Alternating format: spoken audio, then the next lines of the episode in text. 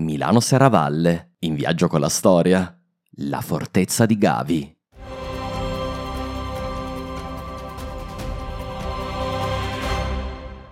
Per secoli la via Postumia fu la principale via di accesso a Genova provenendo dalla pianura padana. Questo fino all'Ottocento, quando i Savoia costruirono la strada reale tra Genova e Torino, che segue più o meno il percorso della moderna autostrada.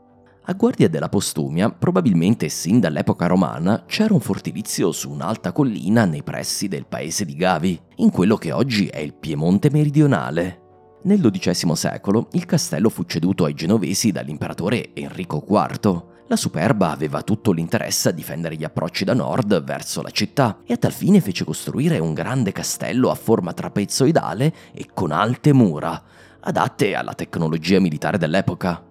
Eppure nel 1625 le forze franco-savoiarde assediarono il castello e lo presero facilmente, perché ormai non più adeguato all'artiglieria del Seicento.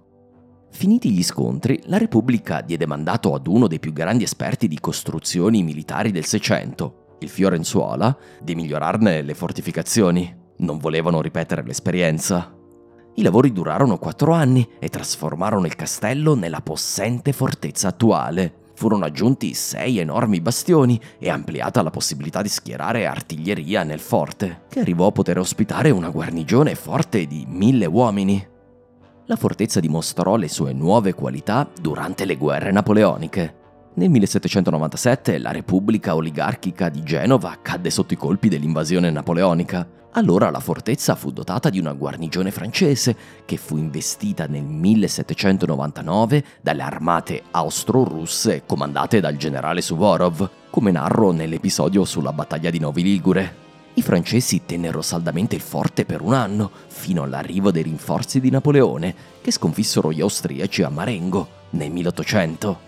Dopo le guerre napoleoniche, la fortezza di Gavi passò ai Savoia, che la disarmarono nel 1854, destinandola a prigione, ruolo che ebbe fino al 1907.